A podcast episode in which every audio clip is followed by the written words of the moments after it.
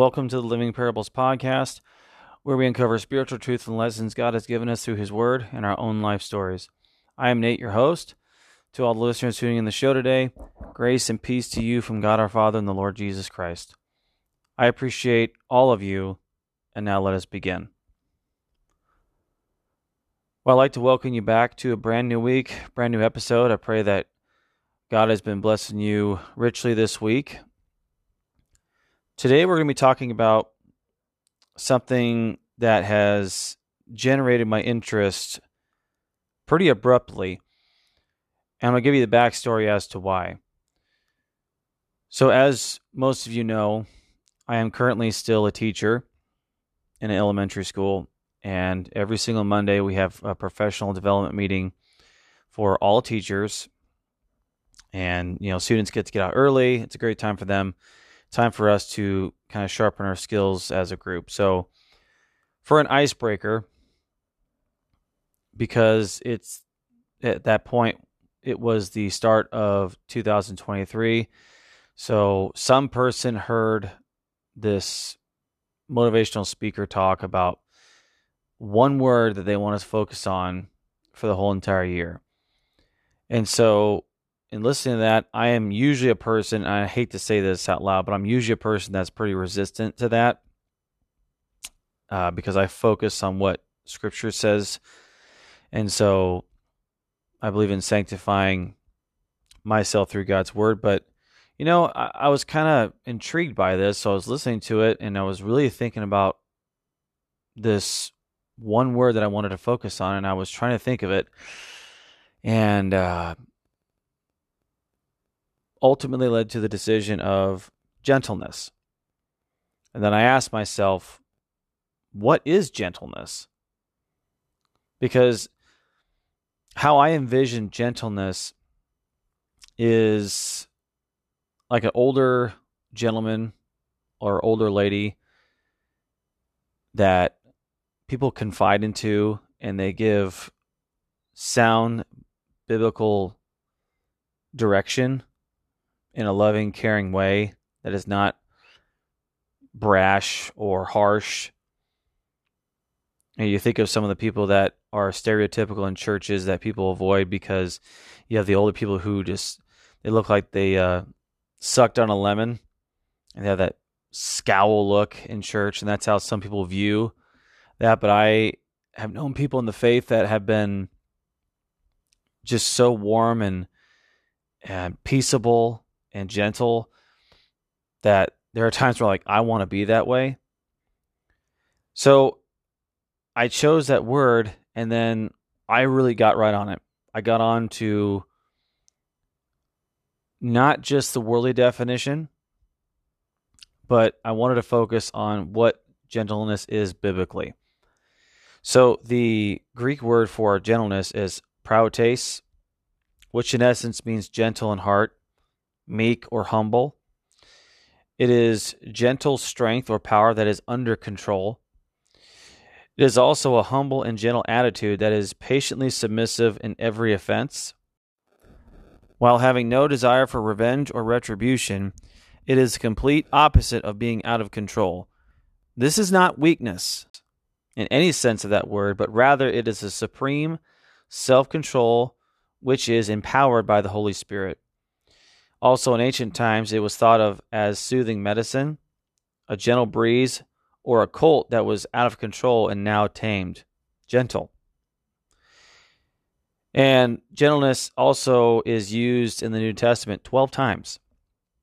So, as I went through this study, there were some things that opened my eyes as to what it was. Some of it I was correct on, others I wasn't sure and it was very enlightening.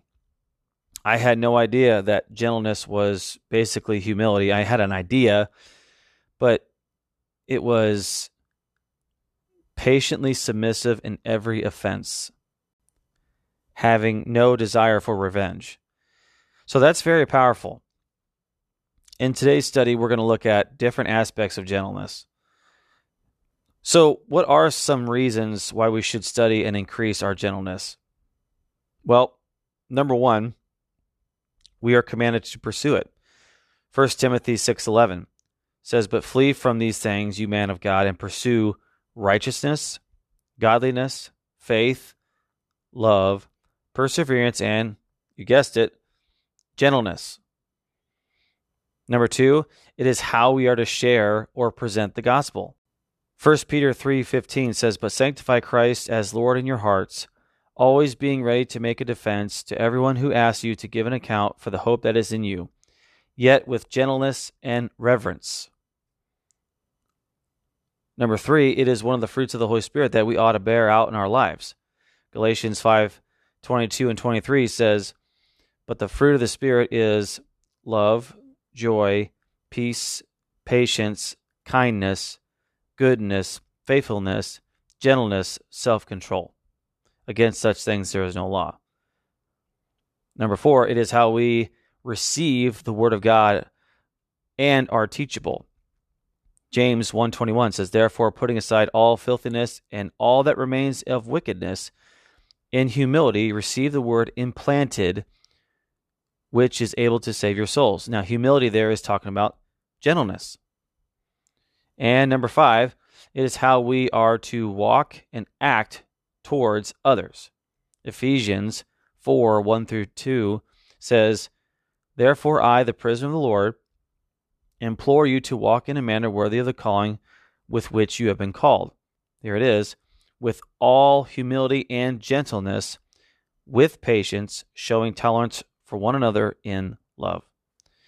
So, those are just quick five little points of why we are to study this and why we ought to increase our gentleness. Now, we're going to take a deeper look into gentleness in our daily conduct later, but first and foremost, we must look and go to our Lord. We study words and attributes such as these because that is who our Lord is, and because we are to be like him in every single way. So, right now, we are going to look at how Jesus is gentle. It's who he is. Matthew 11 29, he says this Take my yoke upon you and learn from me, for I am gentle and humble in heart and you will find rest for your souls. It really doesn't get any crystal clear than that. Jesus himself says, I am gentle and humble in heart. Matthew 21 5, which is actually an Old Testament scripture, as You can find that in Isaiah 62 11 and Zechariah 9 9. But it says, Say to the daughter of Zion, Behold, your king is coming to you, gentle and mounted on a donkey, even on a colt, the foal of a beast of burden. So there it is, gentle. 2 Corinthians 10:1, Paul talking here, again through the Holy Spirit. Now I, Paul, myself urge you by the meekness and gentleness of Christ, I who am meek when face to face with you, but bold toward you when absent. Okay? He urges the believers by the meekness and gentleness of Christ. So if Jesus is our Lord and we are his servants, we are to obey his commands and imitate him in all aspects of his life. And when I say imitate, I truly mean that. Listen to Galatians 2:20. So kind of second point here is we imitate our Lord. So if he is gentle, humble, meek, we ought to be that way too. And here is the reasons why. Galatians 2:20. I have been crucified with Christ. It is no longer I who live, but Christ lives in me. And the life which I now live in the flesh, I live by faith in the Son of God, who loved me and gave himself up for me. It is no longer us who lives, but we live in faith in this flesh in the Son of God. Romans 8:29, we quote this all the time. For those whom he foreknew, he also predestined to become conformed to the image of his Son, so that he would be the firstborn among many brethren. So, the main focal point of that passage of scripture is predestined to become conformed to the image of his son. That's our goal. That's the goal of any believer It's not for health, wealth, and prosperity. It's to be conformed to the image of Jesus Christ. And here it is, the last one, 1 John 2 6. The one who says he abides in him, Jesus, ought himself to walk in the same manner as he did. Remember that word ought there in the Greek is ophilo, which is duty bound. Okay, you say we say we remain in him, say we abide in him. If we're in him truly, we will walk as he did. Now, we're going to look at a few things here. We're going to look at the example of Jesus' gentleness in one powerful story. So I want you to turn with me to the book of John, chapter 8. by the way, I would just recommend reading the entirety of chapter 8. As a matter of fact, we're not going to read all the way, but we're going to hit this pretty hard. But listen to this.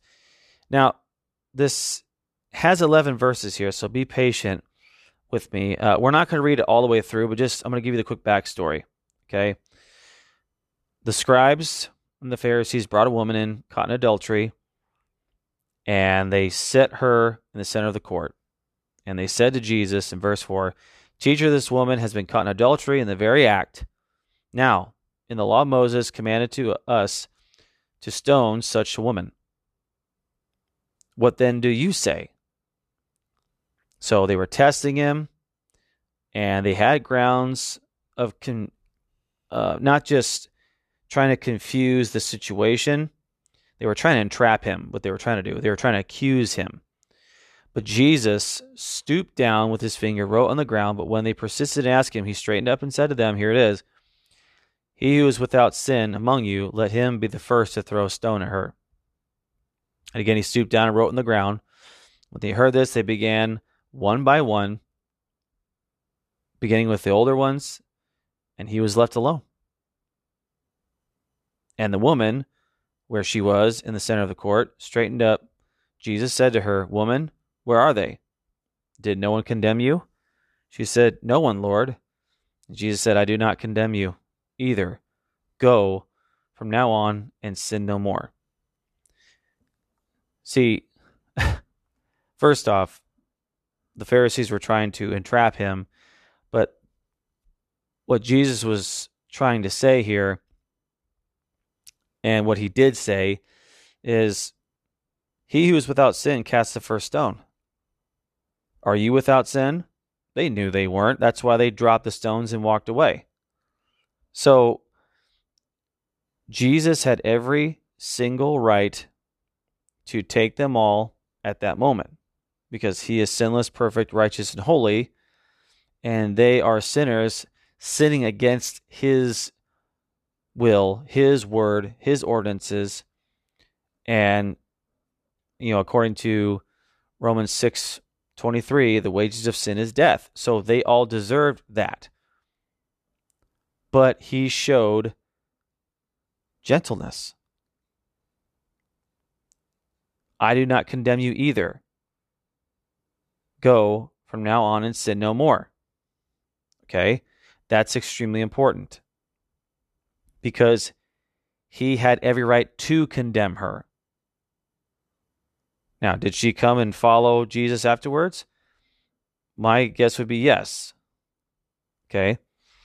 But the point here is you see the gentleness of Christ in full display. Jesus is the absolute perfect model of gentleness. And I'm going to take you to another passage of scripture in Matthew 9 36. And it's it's pretty well known, but Jesus is looking at a crowd, and it says in verse 36 Seeing the people, he felt compassion for them because they were distressed and dispirited like sheep without a shepherd. Jesus was not looking to rain down fire from heaven. What he was looking to do was to show mercy and grace to sinners that knew they were sinful, knew that they were doing the exact opposite of God's will. had no hope of salvation. And that's when Jesus can penetrate that heart with his word, with his truth, confront your sin, and in your sin, knowing that there's nothing you can do to stand right and holy before God, you turn to Jesus and embrace him as your only hope of salvation. That's it. It's only in him. That's why he is the way, the truth, and life, and no one comes to the Father except through him. But that is a such a beautiful, beautiful story of gentleness. And the question remains is this Is that how we are to others? It's hard to do. Now, what I want to take you to now is Philippians 2. And you you probably already know where I'm going with this. I say it many, many times, and it's so true. So Philippians 2, 3 through 8. It's a lot here, but listen. Do nothing from selfishness or empty conceit, but with humility of mind, regard one another as more important than yourselves. Do not merely look out for your own personal interests, but also for the interests of others. Now, here it is. Having this attitude in yourselves, which is also in Christ Jesus. What attitude? We're going to find out. Well, we just read 3 and 4. That's the attitude, but it continues on in 6, 7, and 8. Listen to this. Who, although he existed in the form of God, did not regard equality with God a thing to be grasped, but emptied himself, taking on the form of a bondservant and being made in the likeness of men, being found in the appearance of man, he humbled himself by becoming obedient to the point of death, even death on a cross. That is complete and utter gentleness, humility, putting others above yourself. Your soul was on the line and he delivered. He came through. And that's why that is so important. So, we looked at some examples of Jesus' gentleness. Now we're going to look at Jesus' power under control. Jesus' power under control. Because if you're confused by that, if you go back to our definition, it's truly is power that is under control. And why this is so important, as we're going to find out here in a minute. So I want to take you to a few verses here to kind of give you a little bit of a background into the main point we're going to make with this part is Hebrews 12:3. So let's go ahead and start there. So Hebrews 12:3 Here's what it says. For consider him, Jesus, who has endured such hostility by sinners against himself so that you will not grow weary and lose heart. Jesus endured hostility by sinners. If you read through the book of John, the Pharisees were trying to kill him not just once, but several different occasions. They were always trying to entrap him. They were always blaspheming him. Speaking of John chapter 8, they call him, now listen to me here. The Pharisees called Jesus a demon possessed Samaritan. That was probably the absolute worst thing you could call somebody at that point in time in history. They were accrediting Jesus' holy work to Satan. So the Holy Spirit's work, they were accrediting that to Satan. That's about as low a blow as you can go. But how did Jesus respond? always with grace, always with truth. His power was truly under control. Because 1 Peter 2:23 being reviled didn't revile in return. Acts 8:32 a sheep to the slaughter. The lamb before its shearer is silent. Didn't even open his mouth. The whole chapter of John 19 we're talking about the crown of thorns, the insults, the scourgings. Beat to the face. Luke 23, same thing. And what did Jesus do? Luke 23, 34. Father, forgive them, for they know not what they do. Wow. Wow. Now, I say all these things to bring you to this point. Jesus' eternal power, his word creates worlds, universes, stars, moons, the heavens, everything. The animals, people, everything you could think of was created by his word. Yet he did not speak because your salvation was on the line. The transgressions that we just walk easily into, the four letter words that come out of our mouth just like drinking water, he paid the penalty for that that sin so that you didn't have to. And my friends, I've said this before and I'm going to say it again. When temptation comes your way, when you feel that sin that you have struggled with for a long time starting to flare up and it's starting to present itself again, before you commit the sin, I want you to think of this. The sin that I'm about ready to commit, Jesus had to pay for with his blood and his life. It cost him his life. Don't do it. You can say no.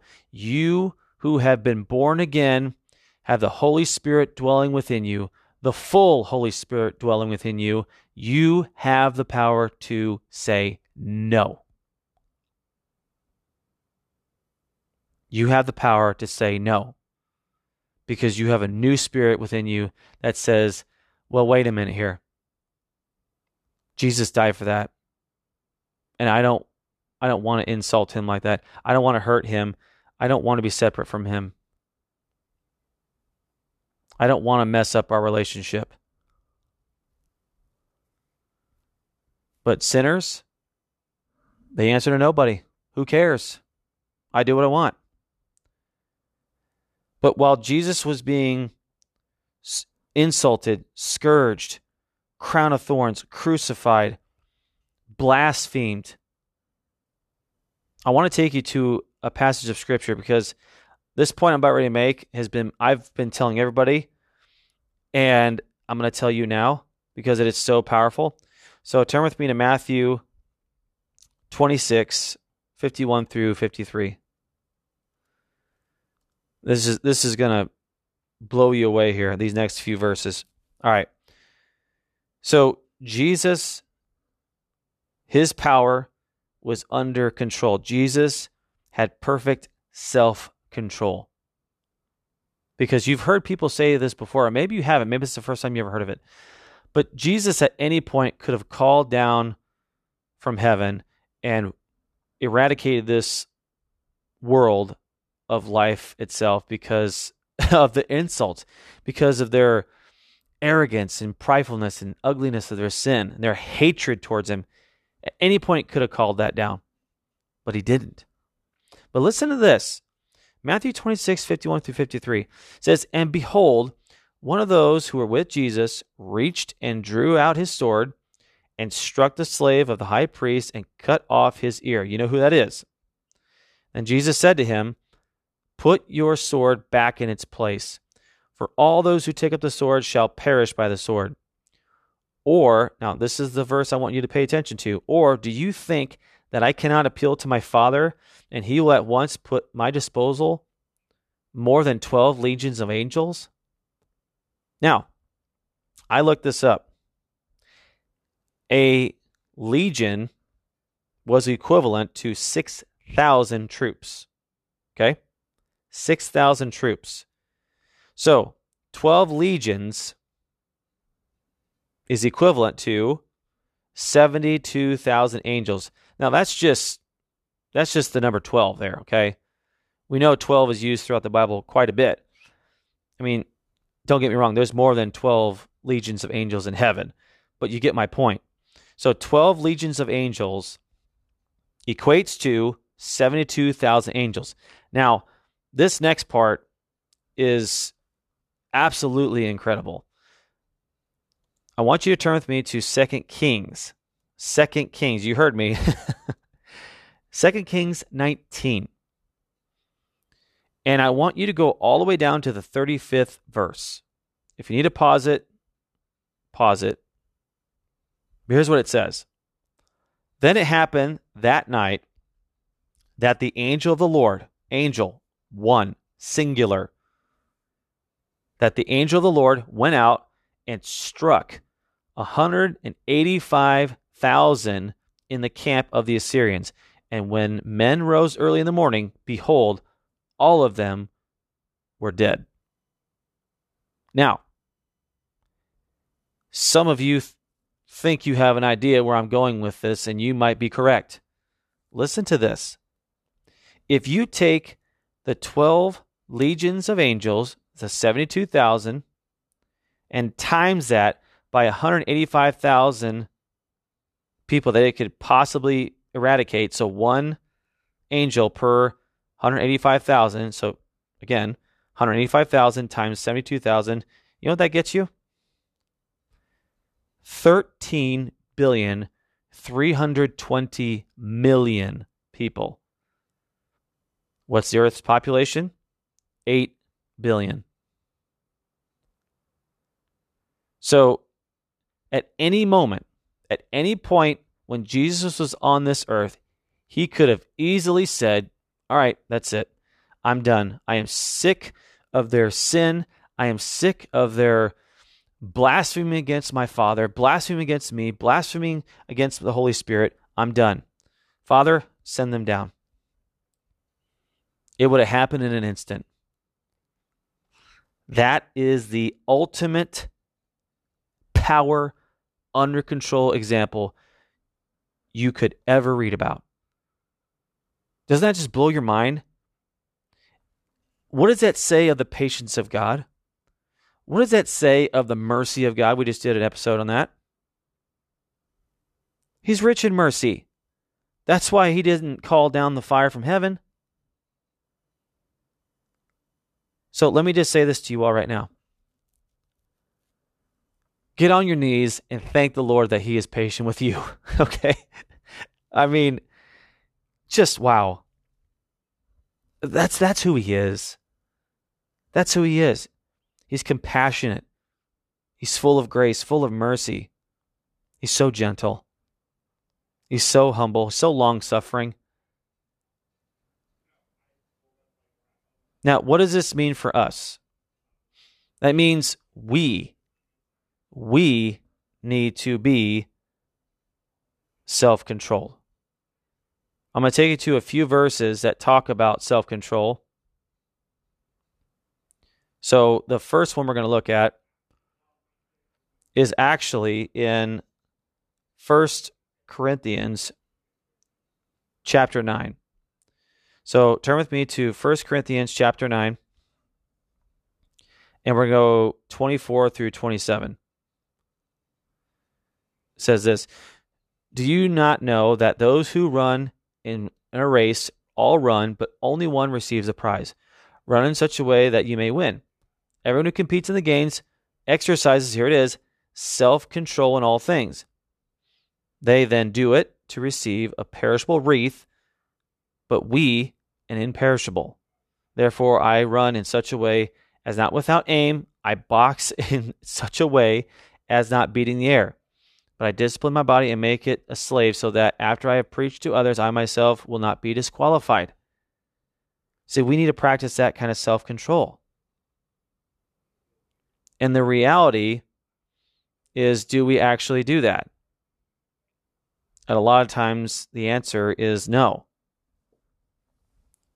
But I want you to turn with me now to Titus 1 8.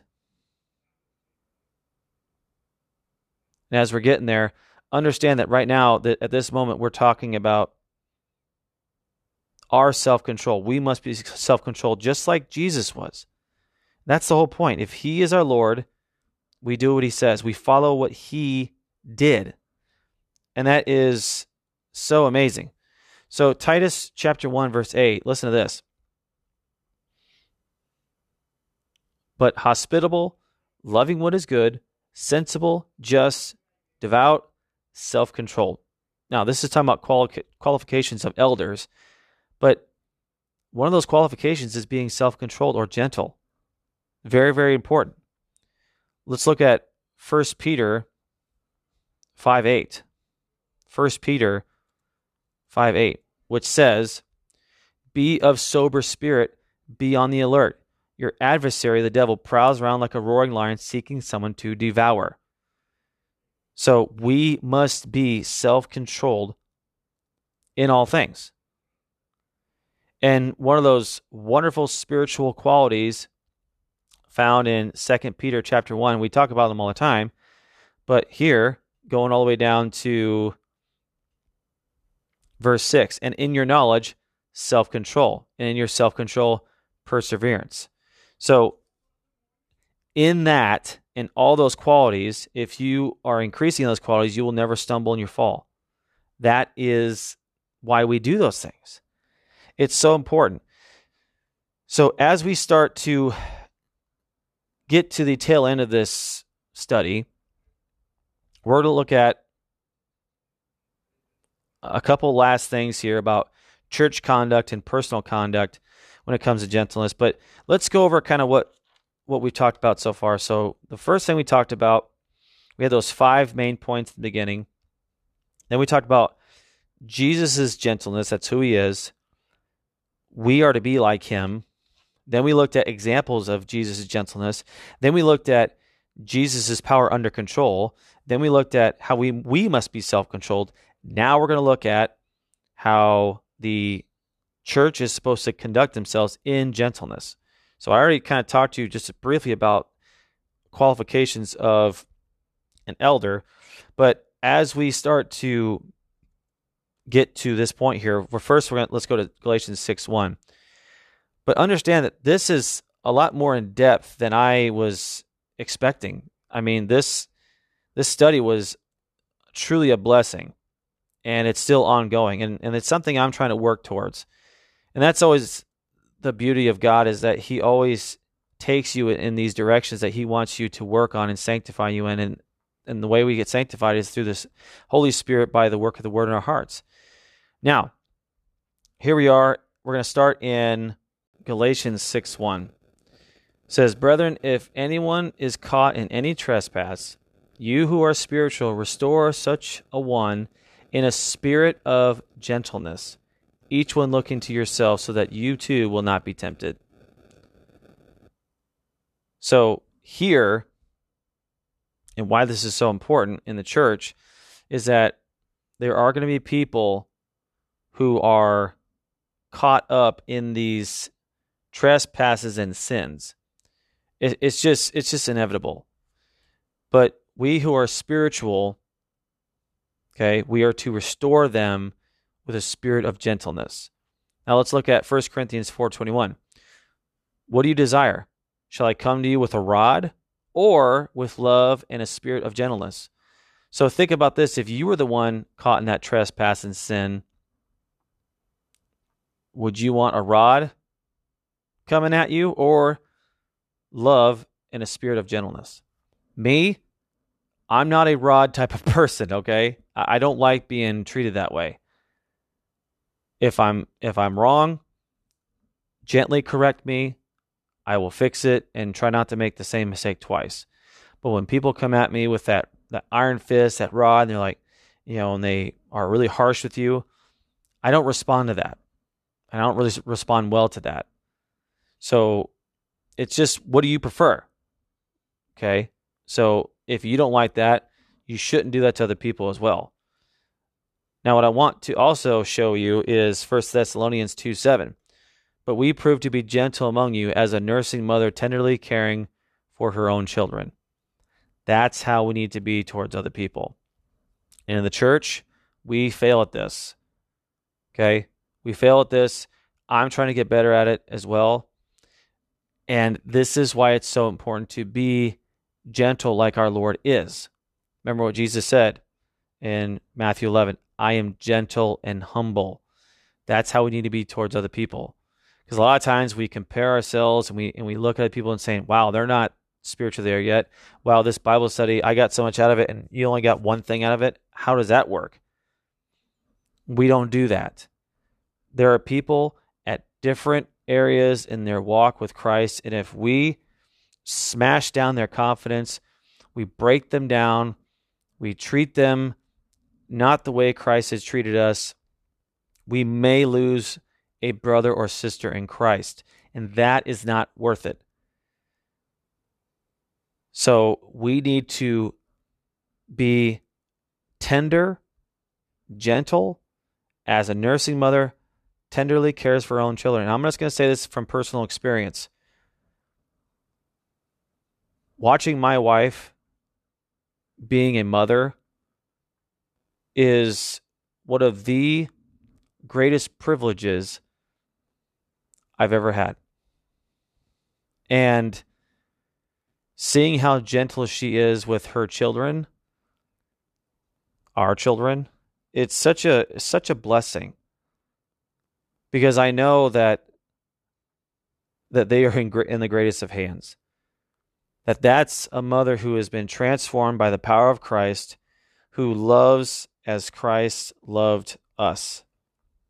So as she loves our children. And I'll tell you what, I pray that for all men that you find a wife such as that. Such a privilege. But, you know, with those little children, with those little babies, you have to be so careful.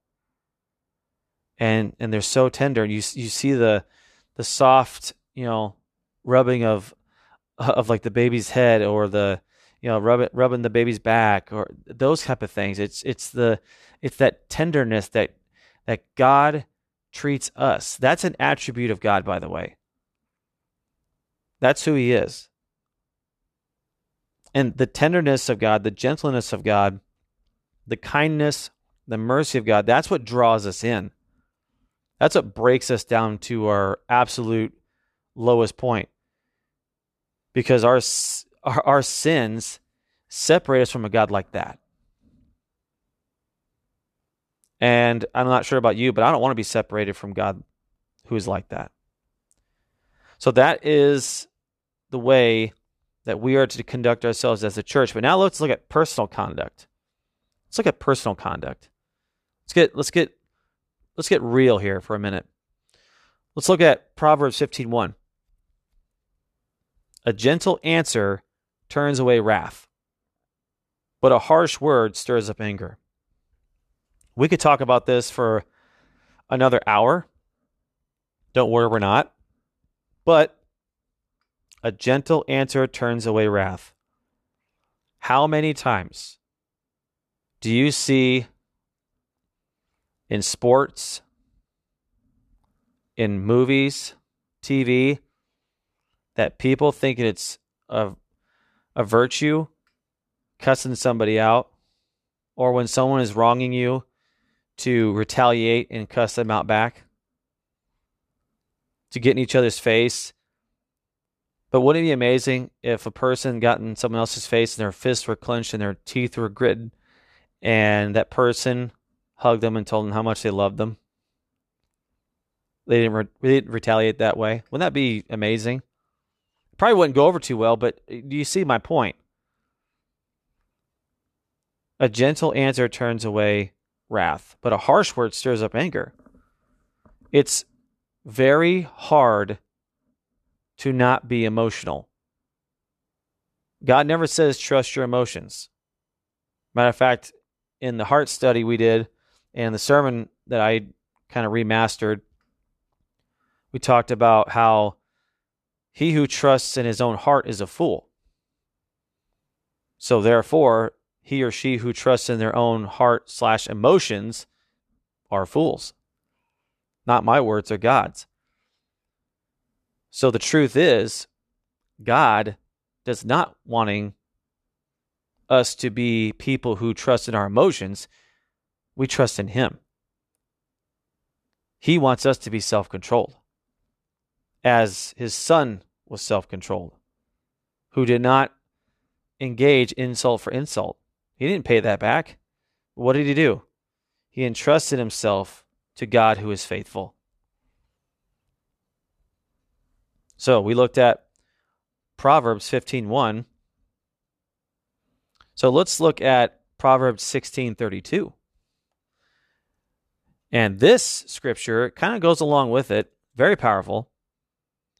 Listen to this. He who is slow to anger is better than the mighty, and he who rules his spirit or self-controlled than he who captures a city.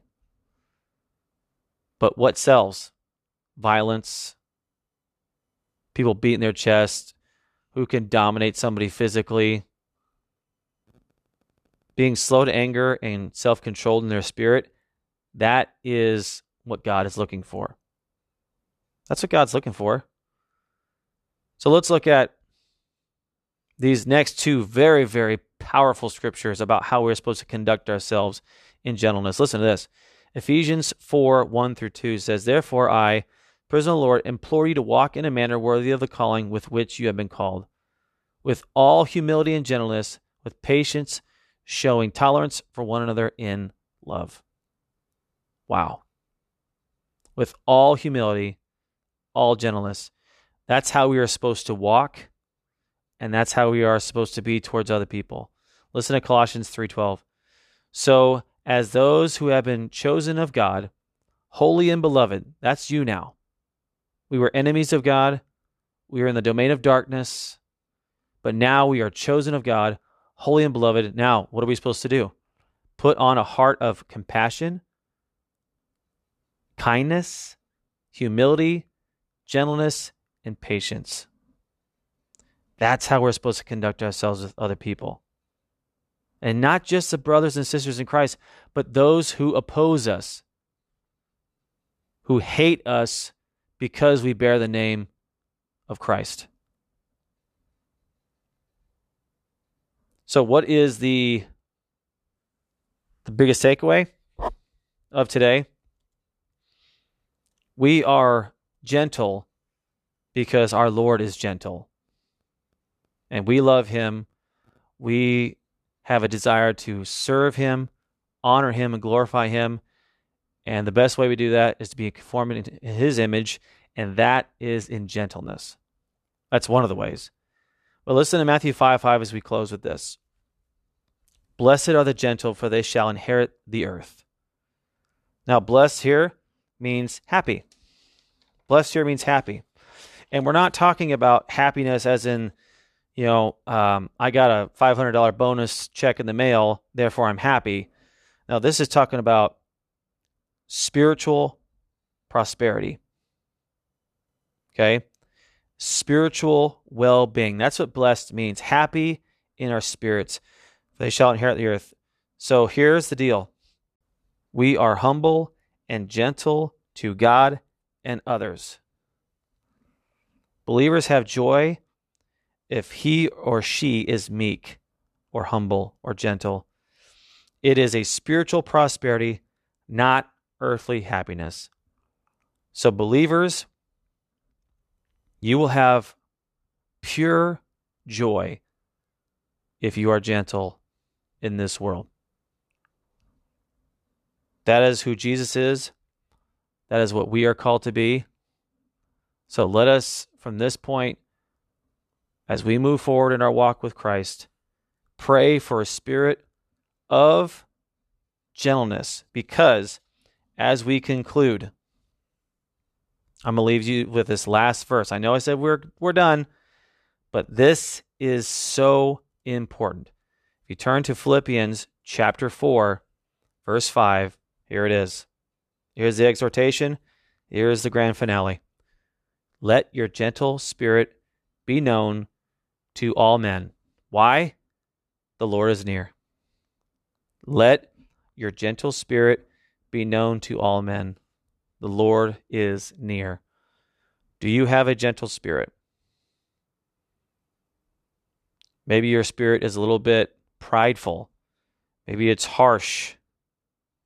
Maybe some of the things before you were a Christian have kind of shaped you into that mold of being harsh and prideful. But the word of Christ, which we're supposed to richly dwell within us, let that break you and remold you back into the conformity of who Jesus is and his love, grace, mercy, and gentleness is what we are to show to others.